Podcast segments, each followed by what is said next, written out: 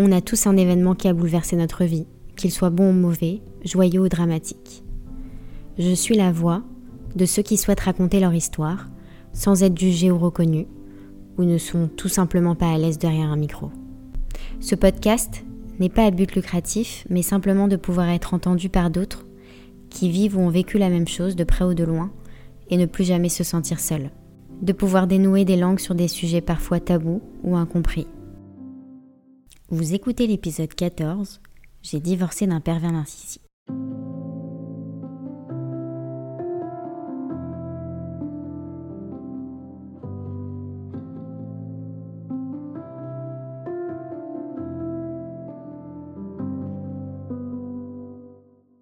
Je l'ai rencontré via une amie très proche qui m'avait dit que ce mec était top.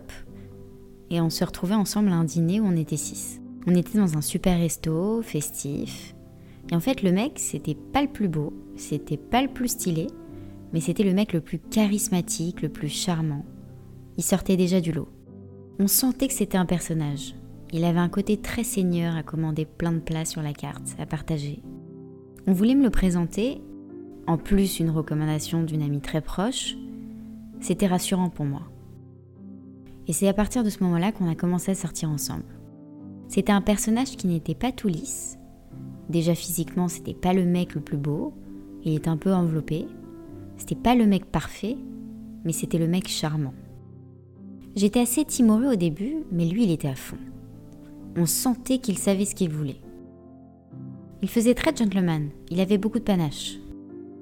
En résumé, c'est un mec qui était adoré de tous, charismatique, sociable, qui était sympa, qui aimait faire plaisir, généreux dans tous les sens, toujours avoir un mot gentil, etc. Quand j'ai vu qu'il était comme ça avec son entourage, avec moi, je me suis dit ce mec est hors norme. On s'est mis ensemble au mois de novembre 2015, donc au moment des attentats. Il n'y avait pas de resto, les gens ne sortaient pas trop de chez eux. Maintenant qu'il y a le Covid, euh, on sait ce que c'est d'être confiné. Mais avant, c'était nouveau tout ça. On était restés assez proches de ce couple d'amis qui nous avait présenté, et on se recevait les uns chez les autres. On a vécu un peu dans une bulle, qui je pense a un peu accéléré l'histoire. On sort ensemble, quelques temps après on décide de se marier. Avant le mariage, j'ai eu quelques trucs chelous qui ont créé des disputes, mais à chaque fois il y avait un rattrapage de fou. Rétrospectivement, je me rends compte que ça aurait dû être des drapeaux rouges, mais c'était même pas les situations qui étaient inquiétantes, mais plutôt les méthodes qu'il utilisait pour réparer les drapeaux rouges qui auraient dû m'alerter. On peut avoir des engueulades de couple classiques, mais la manière de réagir, ce serait plutôt Ouais, j'ai merdé, t'as raison. Ou bien Ok, on se dispute, on se parle pas pendant deux jours et on se rabiboche. Dans les couples, il y a toujours des disputes plus ou moins graves. Mais dans nos disputes, il n'avait jamais tort. Et moi, j'avais jamais raison. C'était toujours de ma faute, moi qui confondais ou qui avais mal compris ou surréagi. Il admettait jamais ses erreurs. Il y avait un truc d'ego assez troublant. Mais à la fin, il faisait quand même un cadeau. Donc en fait, l'engueulade, on la résolvait jamais vraiment. Il y avait toujours un truc qui faisait que c'était étouffé. On s'est marié de manière grandiose. Les choses impossibles devenaient possibles. Très gros mariage avec beaucoup de monde. J'ai une mère qui avait beaucoup de points communs avec lui et il s'entendait particulièrement bien avec elle. Je savais que c'était pas du tout le profil qui allait plaire à mon père, parce qu'il était dans le kiff et pas dans le tangible, comme ma mère. Et mon père est plus dans la raison. À ce moment-là de ma vie, mon père était très dur avec moi, et avec du recul, je me dis que peut-être le choix de cet homme, c'était aussi une rébellion contre mon père. Ce qu'il faut savoir, c'est qu'un mec comme ça, ça arrive dans la vie de quelqu'un qui a forcément une faille. Parce que quand on a assez confiance en soi et assez rempli, un mec comme ça, il n'a pas d'emprise. Donc s'il arrive à nous mettre sous emprise, c'est qu'il y a un espace.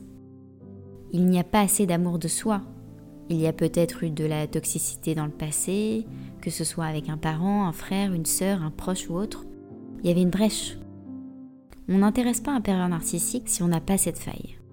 Inconsciemment, on est victime consentante. On est là parce qu'il y a un truc en nous qui ne va pas.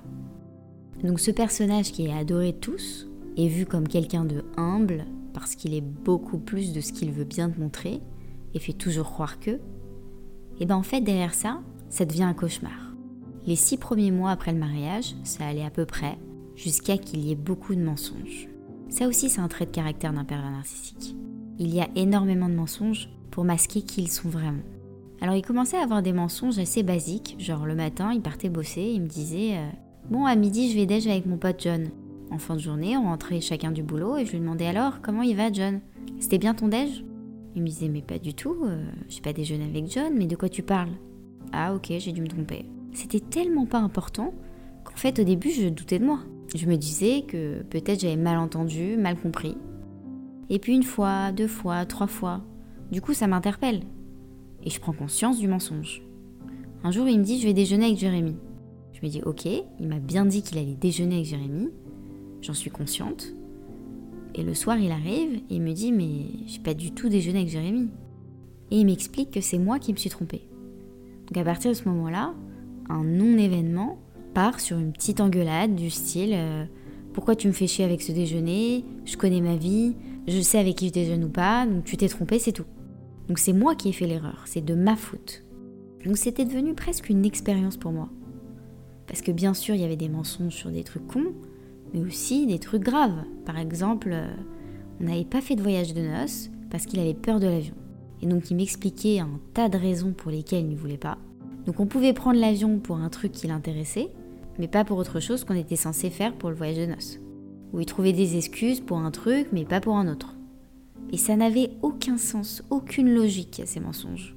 Mais grâce à ces mythos du quotidien, j'ai pu me dire ok, peut-être que le reste aussi c'est des mythos. Il essayait constamment de me faire passer pour quelqu'un qui a mal compris, ou la folle, ou la chieuse, ou celle qui insiste alors que je devrais lâcher. Ça a fait l'effet de boule de neige, parce que ça a beaucoup entravé mon couple. Tout ce que je voulais faire de normal, entre guillemets, pour un couple, c'est-à-dire aller au cinéma, dîner avec des amis, inviter des potes à la maison, la vie du quotidien d'un couple classique, tout était non, tout était problématique, tout prenait des proportions hallucinantes. Il y avait des raisons pourquoi il ne voulait pas faire ça, et d'autres raisons parce qu'il voulait faire autre chose, et je comprenais pas. Donc moins je comprenais, plus je posais des questions. Plus ça le déclenchait, plus ça l'énervait, et plus il avait des comportements extrêmes. Je me souviens d'un épisode où j'avais une amie qui partait vivre à l'étranger avec son mari et ses enfants, et ils avaient prévu un pot de départ, où ils avaient privatisé tout un resto, et on avait été prévenus deux mois à l'avance. C'était une amie très proche, donc ça me tenait à cœur d'aller à son pot de départ, parce qu'elle partait vivre en Asie et c'était pas la porte à côté, donc je savais pas quand est-ce que j'allais la revoir. Le jour du pot de départ, il est 20h, on est à la maison, et il me dit euh, J'y vais pas. Enfin, on n'y va pas. Là, je lui dis Ah bah si, on y va. Elle nous a prévenu il y a deux mois, je lui ai répondu Tu m'avais dit que c'était bon on n'a aucune raison de ne pas y aller, donc on y va. Il me dit non, on n'y va pas, et de toute façon, tu vas pas sortir sans ton mari. Alors non seulement je vais sortir sans mon mari, et j'attends que tu viennes avec moi, parce que tu sais à quel point on est proche. Elle va vivre à l'autre bout du monde, il est hors de question que je la plante 30 minutes avant. Donc c'est devenu une engueulade de fou, tu sors pas sans ton mari, j'ai décidé qu'on n'y allait pas, je suis fatiguée, tu peux pas comprendre. Et il utilisait les leviers de culpabilisation pour avoir raison. Il me l'avait fait 2000 fois, ça avait marché, mais là pour ce truc-là, je sais pas pourquoi, par principe, pour ne pas planter mon ami pour rien, je lui avais dit non mais j'y vais. Et si tu veux pas venir, tu viens pas. Je lui ai tenu tête, j'ai pas cédé. Et là, il a continué de faire escalader les strates de culpabilisation. Mais tu peux pas comprendre, parfois j'ai des moments où je suis pas bien. Il avait perdu sa mère quelques années avant qu'on se marie, donc je l'avais pas connue. Et sept ans après le décès de sa mère, c'était encore une excuse pour dire qu'il y avait des jours où il n'était pas bien, donc il pouvait pas sortir, qu'il avait besoin de moi, qu'il fallait que je reste près de lui, qu'il fallait pas que je le laisse. Si je le laissais, il allait se passer des trucs terribles et qu'il avait vraiment besoin de moi. Et ça, c'était valable pour des petits dîners avec des potes, pour des dîners de famille, pour des dîners de fête, pour tout et n'importe quoi. J'avais beaucoup cédé en me disant le pauvre, il est pas bien, je vais être là pour lui. Donc je me coupais de plein de choses de ma vie sociale, mais ce pot de départ, ça avait été une prise de conscience pour moi et je me suis dit non, je vais pas me couper de ce truc. Elle va partir loin, je vais pas la voir, je vais pas me couper de ça. Donc j'ai insisté pour y aller. Et finalement, il est venu avec moi. Il voulait pas que j'aille seule, donc euh, ça a été un enfer. Tout était sujet à engueulade. Il avait décidé de me pourrir ma soirée et il a réussi. Petite anecdote de ce dîner, j'avais mis un bracelet qui était faux en strass Si ça avait été du vrai, ça aurait coûté 200 euh, 000 euros, donc bon, c'était grillé que c'était du faux, mais je le trouvais beau. J'avais une copine qui était assise à côté de moi, qui sait que ma sœur est dans la joaillerie, qui me dit Ah là là, qu'est-ce qu'il est beau ce bracelet, est-ce que c'est du vrai? Je réponds honnêtement Non, non, c'est du faux, et on passe à un autre sujet. Et ce détail, d'avoir dit la vérité à ma copine qui je suis proche, et j'avais pas besoin de lui mentir sur un truc aussi nul, il m'a fait une histoire après. Ouais, ça veut dire que ton mari, il a pas les capacités de t'offrir un vrai. T'étais obligé de m'humilier comme ça. Pour un truc que je me suis acheté moi-même, qui était faux, je parlais avec ma copine et il était même pas dans la conversation. Tout était ramené à lui. Ça voulait dire moi, en société, tu me fais passer pour un minable qui ne peut pas t'offrir de vrais bijoux Je lui ai répondu, mais ça n'a rien à voir avec toi, c'est ma copine proche, je la connais bien avant toi, j'ai aucune raison de lui mentir sur un sujet aussi nul que ça, c'est un bracelet qui coûterait des centaines de milliers d'euros, c'est ridicule ce que tu me fais. Je lui ai pas dit, mais c'est mon mari qui m'a offert du faux. J'ai pas dit, c'est mon mari qui n'a pas les moyens. J'ai dit, c'est du faux. Fin de l'histoire. Elle s'en fout, moi aussi, on est passé à autre chose. Ce genre de détails, j'ai compris que tout était ramené à lui.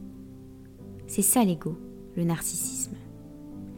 En fait, toi, il y a des choses qui ne te traversent même pas l'esprit que ça puisse impacter une autre personne, mais lui le ramène à lui et trouve des liens avec tout.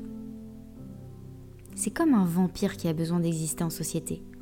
Il a besoin d'une énergie vitale qui va puiser chez sa victime il peut pas avoir beaucoup de victimes parce que c'est épuisant pour lui aussi, ses mensonges, tous ces trucs. Donc il nous vide de notre propre énergie, il nous bouffe, et tout est centré sur lui à notre détriment. Et petit à petit, il nous détruit. Quand j'ai donné les exemples de ne pas vouloir aller à telle fête, tel mariage, tel dîner, ça montre qu'il y avait une vraie volonté de contrôle. Pour contrôler sa victime, il fait tout pour l'isoler et la couper du monde il dénigre l'entourage. J'avais une de mes meilleures amies que je connaissais depuis très longtemps. Je connaissais aussi bien son mari. Il me disait tout le temps ah non, mais c'est sûr qu'il la trompe, il lui ment. Tu sais, entre mecs, on se dit les trucs, il me l'a dit à mi-mot. Je disais mais c'est pas possible, ça m'étonne tellement, c'est pas le genre. Et en fait, il m'a un peu démystifié ce couple.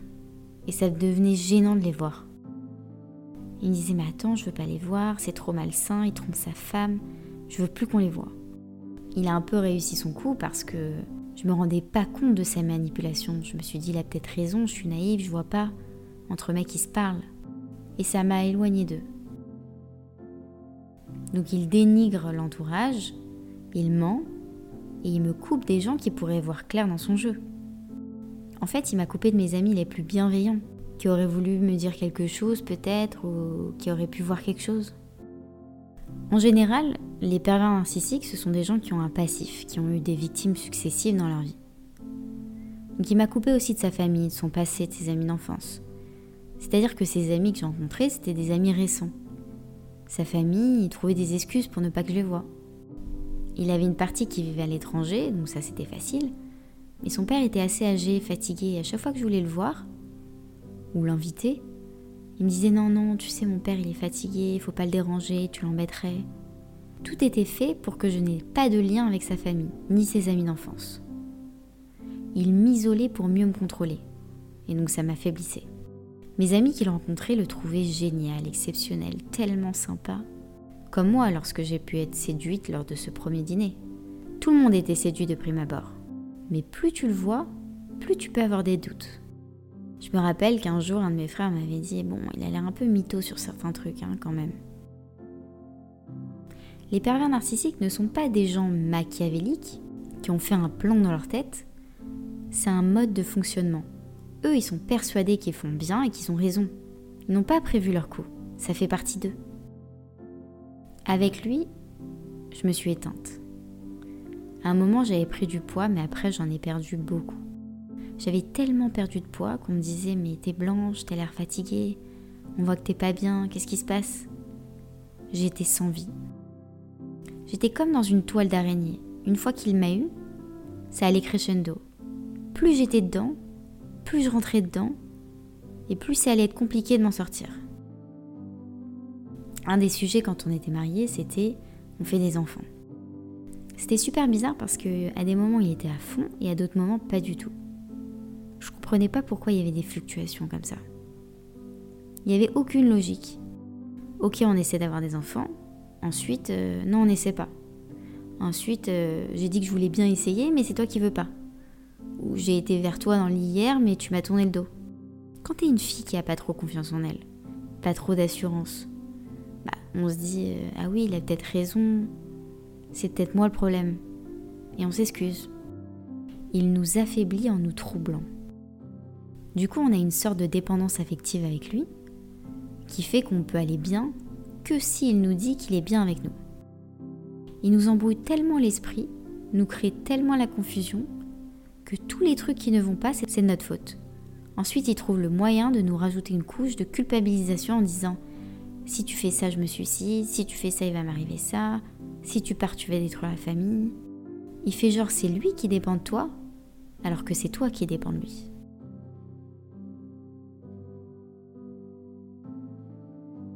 C'est lui qui a un problème, mais par ego et narcissisme, il refuse tellement de le voir qu'il a besoin de quelqu'un qui est fou pour lui.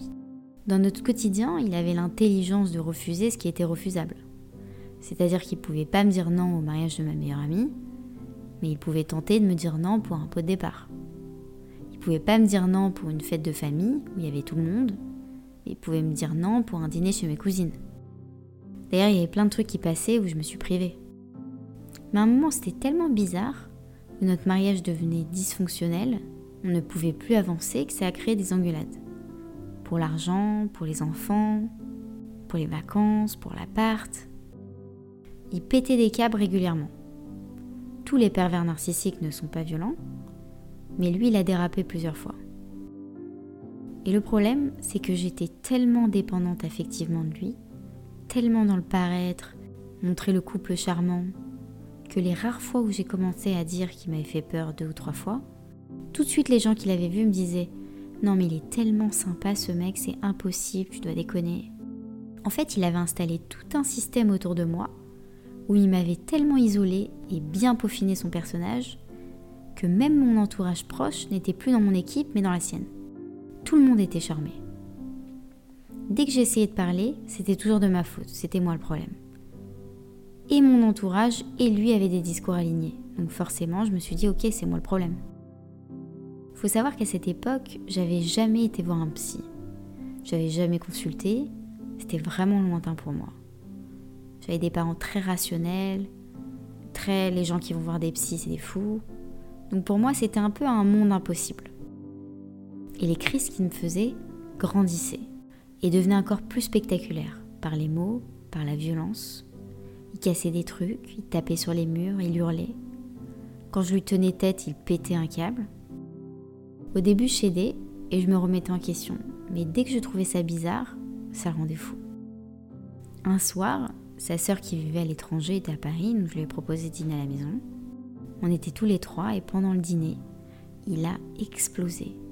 Il a eu une crise devant elle. En général, les crises, c'était jamais devant quelqu'un. Moi, c'était une crise que j'avais déjà vécue plein de fois, mais là, c'était face à quelqu'un et c'était pas n'importe qui. C'était sa sœur, sa grande sœur. Il y avait déjà eu des épisodes où les voisins avaient appelé la police, où les voisins venaient sonner pour voir si tout allait bien. Mais c'était des étrangers et puis on veut pas faire de vagues, on veut pas faire d'histoire. J'ai été élevée comme ça aussi, soit parfaite, pas de vagues. On étouffe en fait.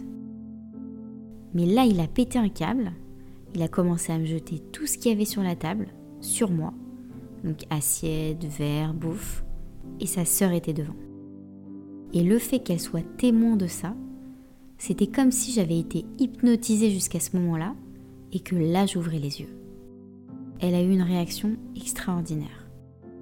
Parce que c'était pas sa sœur à ce moment-là, c'était comme si ça avait été la mienne. Elle s'est levée, elle a prise par le bras, c'est quelqu'un de costaud. Elle a emmené dans la chambre, elle lui a foutu une gifle et elle lui a dit maintenant tu t'excuses et t'arrêtes. Et lui comme un petit enfant après ça, elle est revenue, elle m'a sorti de l'appart avec elle et elle m'a dit tu restes pas là, tu pars. En ayant vu sa réaction, j'ai pris conscience de la folie de la situation. Si j'avais vu ça chez quelqu'un, j'aurais eu la même réaction que la sœur. Mais la force du narcissique, c'est que quand c'est toi qui vis la situation, tu normalises la situation et tu subis. Et à partir de ce moment-là, j'ai commencé à parler avec ses sœurs. D'être sortie de l'isolement qui m'imposait, ça a été dingue pour moi. On s'est aperçu qu'en parlant, il mentait sur des trucs fous de sa vie, sur son histoire, sur ses relations avec sa mère. Ça m'a aidé à comprendre que j'étais pas folle. On s'est aperçu qu'au travail aussi, il y avait plein de trucs qui allaient pas. Il était associé avec un mec, et un associé, c'est comme un couple. Et lui aussi était victime de trucs de fous. Ils étaient potes à la base, et il avait monté la femme de son associé contre lui. Donc d'un point de vue pro et perso, il a humilié cet associé et l'a rendu naze aux yeux de sa femme et ses enfants, ce qui est horrible. Donc on vivait des trucs assez similaires, parce que le déficit de confiance en lui qu'avait cet associé, qui était pourtant 100 fois plus beau et intelligent que lui, il l'a bouffé. Et de fil en aiguille, on s'est beaucoup approché et il a fait partie de notre petit groupe. Donc il y avait ses sœurs, son associé et moi. J'ai commencé à reprendre du poids, j'ai repris des couleurs. Mais à ce moment-là, j'ai pas compris que c'était un pervers narcissique, que c'était un manipulateur. Je me dis juste le pauvre, il est pas bien. Parce que j'ai connu le mec sympa, charmant, généreux, etc. avant. Donc je me raccroche à ça. Je me suis pas dit ça c'est son vrai visage. J'ai l'impression de reprendre le contrôle de ma vie en faisant une sorte de mini plan secret avec l'associé et les sœurs pour essayer de l'aider à guérir. Parce qu'après tout, on l'aime tous et on se dit le pauvre, il a un problème. Donc on s'est dit, ok, il a un problème, on doit l'emmener chez un psy. Ils m'ont expliqué qu'il avait eu déjà des problèmes dans le passé, il avait toujours refusé d'aller voir un psy. Donc elles m'ont dit, ok, on a une idée. Pour la paix des ménages, est-ce que tu serais ok de l'emmener chez un psy, mais en disant que c'est pour le couple? Donc la première étape, c'était d'utiliser le couple pour l'aider lui. On a trouvé un psy qu'on a briefé avant, qu'on allait lui dire que c'est une thérapie de couple, et en général, les psys veulent voir le couple ensemble la première séance, et puis chacun séparément. En gros, c'est un moyen qu'il arrive devant un psy. On prend rendez-vous et il se pointe pas au rendez-vous. Donc je me retrouve seule devant le psy pour la première fois de ma vie. Et c'est comme ça que j'ai commencé à bosser sur moi. Et c'est comme ça que j'ai accepté que tout le monde pouvait bénéficier de l'aide d'un psy. Que c'est ok de parler à quelqu'un et qui peut nous aider et nous épauler. Au début, on parlait surtout du fait de comment il pouvait m'aider pour sauver mon couple et l'aider lui. Mais en fait, pendant que j'essayais de l'aider, je me suis aidée. Pendant les séances de thérapie, j'ai compris que ça ne servait à rien de se battre et qu'il fallait juste que je me défasse de lui. Ce qui est dur dans tout ça, c'est que je l'aimais et j'étais dépendante. J'ai compris qu'il fallait divorcer, donc le psy m'avait dit euh, on est en mode combat pour se défaire de ce narcissique. Il y a des méthodes, il y a des choses à dire, à ne pas dire, il y a des choses à faire, à ne pas faire. Il y a des leviers que le pervers narcissique utilise pour nous mettre dans sa toile d'araignée qui font que c'est hyper dur une fois qu'on a décidé de s'en sortir de vraiment le faire. Ces leviers sont souvent liés à l'argent, au paraître social et aux enfants. Ces trois points sont assez universels et ils adorent utiliser la culpabilité.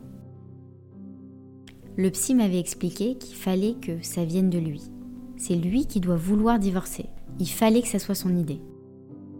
Donc d'abord, c'était ses sœurs qui l'appelaient de temps en temps, qui ont essayé de lui mettre dans le cerveau. Tu sais, ça marche pas entre vous, t'as raison, peut-être qu'elle est folle, peut-être qu'elle a des problèmes, elle te rend pas heureux. La vie est longue, t'embête pas, divorce. Ou elle t'arrive pas à la cheville, tu devrais divorcer. Donc un jour, il rentre, il me dit euh, Je crois qu'il faut qu'on se sépare. Et moi, ah bon, mais t'es sûr? Bon, je comprends, j'ai pas le choix. Et le lendemain, il rentrait dans une autre phase. Non mais si tu me quittes, je vais me suicider. Et moi, j'ai cru. Ou bien, euh, oui, j'ai perdu ma mère, tu peux pas me laisser toi aussi. Si tu me laisses, je perds encore une personne pilier de ma vie. C'était très dur, je me disais, le pauvre. Il jouait sur ça. Si on aurait eu des enfants, ça serait, euh, tu te rends compte, tu veux priver tes enfants d'une vie de famille, tu sais ce que ça veut dire d'avoir des parents divorcés quand on est enfant. Regarde, on passe des bons moments ensemble, on est heureux, pourquoi tu veux tout gâcher?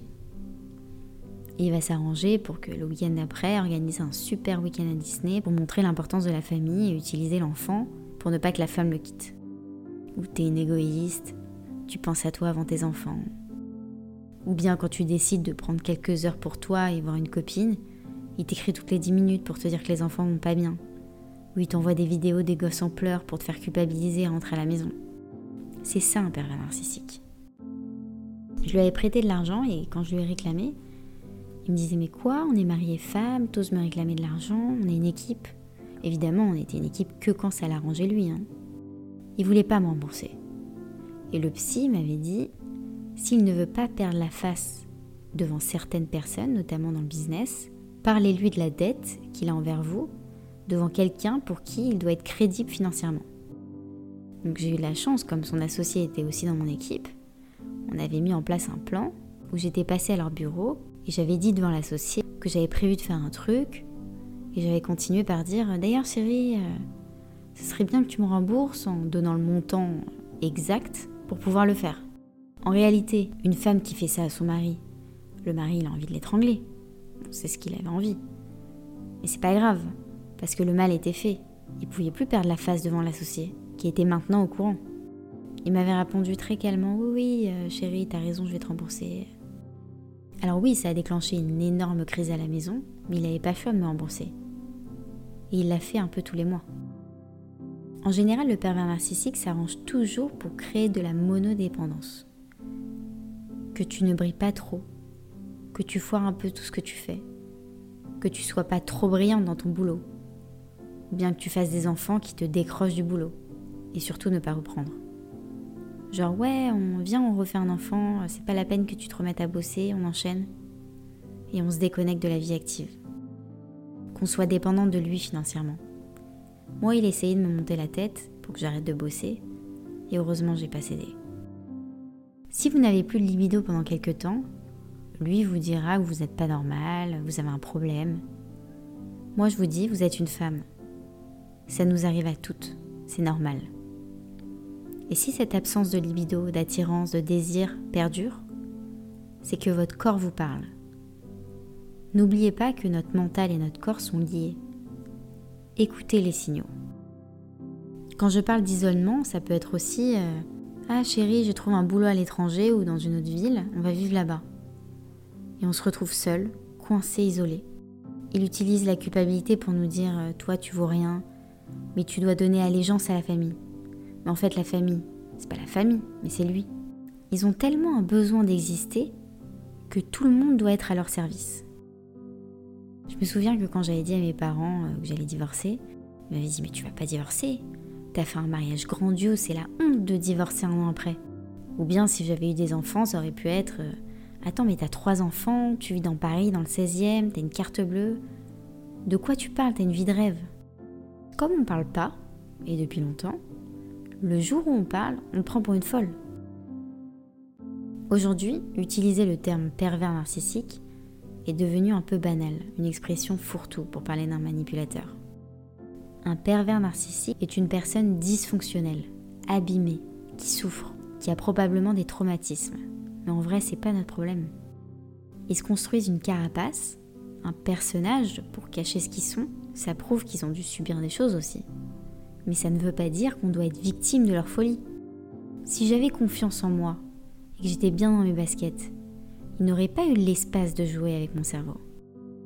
Ils ont toujours une excuse pour tout. Quels que soient tes principes, ton éducation, tes limites, leur principe, c'est qu'ils vont toujours réussir à trouver l'argument qui va te faire déroger à ta règle de vie. C'est comme un challenge pour eux. Divorcer alors qu'on a des enfants avec lui, je sais que c'est dur.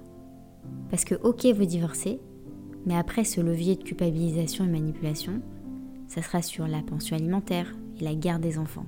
C'est un combat. Mais remplissez-vous un maximum pour avoir la force de protéger vos enfants de cette emprise.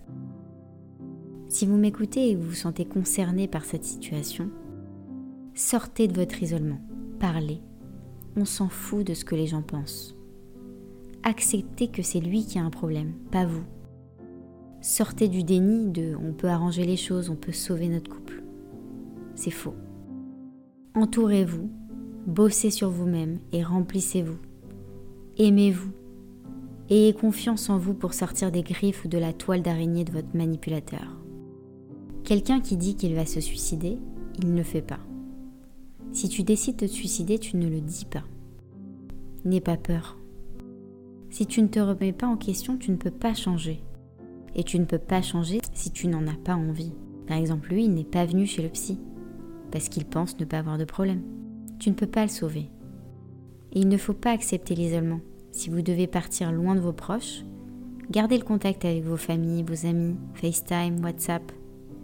Il n'y a rien qui légitime l'isolement. Quand on change, il change. Quand on n'est plus en posture de victime, lui, il n'a plus d'emprise. Je sais que c'est difficile à croire, mais je l'ai vu et je l'ai vécu et ça fonctionne. Si vous avez identifié un pervers narcissique autour de vous ou le mari d'une amie, faites attention parce que une fois qu'il sait que vous l'avez identifié, il va tout faire pour l'éloigner de vous. Faites comprendre discrètement à votre amie que vous la comprenez et elle reviendra vers vous quand elle se sentira prête. Vous ne pouvez pas faire le travail à sa place. Je vous ai raconté mon histoire parce que si ça permet ne serait-ce qu'à une femme d'entendre cette histoire et d'accélérer le processus et de comprendre que c'est une épreuve qu'elle a dans sa vie pour lui dire remplis-toi, aime-toi, aie confiance en toi et ne laisse personne jouer avec ton cerveau parce qu'il ne le mérite pas, à gagner un jour dans son combat contre un pervers narcissique, ça vaut le coup. Parce que c'est un tel enfer, une telle bataille, pas juste contre soi-même, mais contre lui et tout le système qu'il a mis en place en société. Je sais combien c'est dur. On souffre en silence, et chaque jour est un enfer. J'avais envie de dormir pour oublier, mais j'arrivais pas à dormir. Quand je me réveillais le matin, je voulais déjà me rendormir pour ne pas vivre cet enfer. On est seul, on a l'impression d'avoir le monde entier contre nous. Je vous comprends. Dans mon histoire, j'ai eu de la chance parce que ses sœurs l'ont convaincu qu'il devait divorcer, et moi j'ai joué le jeu, et aujourd'hui j'en suis libre. Il m'a détruite et je me suis reconstruite. Ce qui m'a le plus aidé, c'est la thérapie. Et être suivi par quelqu'un qui a du recul sur la situation et qui m'a pris par la main pour m'accompagner vers ma reconstruction. Je suis sortie de l'emprise parce que j'ai gagné confiance en moi. J'ai commencé à m'aimer, à me faire confiance, à me mettre en priorité. Quand on est sous l'emprise d'un mec comme ça, c'est parce qu'on le met en premier. C'est pour ça qu'il est charmant en société. Il a besoin de briller, et encore plus dans le privé. C'est-à-dire qu'on dînait ce que lui, il aimait. C'est le fameux masque à oxygène dans l'avion. Tu dois le mettre sur toi avant de le mettre sur tes enfants. Parce que si toi, tu n'arrives pas à respirer, tu ne pourras pas aider tes enfants à le faire. Bah là, c'est pareil. On continue de subir tant que nous, on n'a pas rempli l'espace vacant en nous qui lui a permis d'avoir l'emprise sur nous. On a toujours l'impression que chez nous, c'est différent, qu'on va réussir à sauver notre couple, que ça ira mieux un moment. C'est faux. La seule chose que vous pouvez faire, c'est de travailler sur vous, vous aimer, vous réparer, vous remplir de cet amour de soi. Restez déterminé, vous allez vous en sortir, c'est possible, j'en suis la preuve. Vous avez écouté un nouvel épisode d'Espoir. Cet épisode était important pour moi parce que j'ai l'impression d'entendre à chaque dispute ou à chaque divorce, ouais, c'est un pervers narcissique. Non, un manipulateur n'est pas forcément un pervers narcissique. Merci à Johanna de nous avoir livré son témoignage, parce qu'elle nous dresse le portrait d'un pervers narcissique et surtout nous donne ses précieux conseils pour s'en sortir et ne plus être une proie. N'oubliez pas qu'un pervers narcissique peut être aussi une femme, même si la majorité sont des hommes. J'ai retenu une citation qui illustre bien ce podcast. N'aie pas peur de perdre les gens et peur de te perdre toi-même à force d'essayer de satisfaire tout le monde. Si l'épisode vous a plu et que vous voulez m'encourager à continuer, n'oubliez pas de me mettre des étoiles sur Spotify ou Apple Podcast.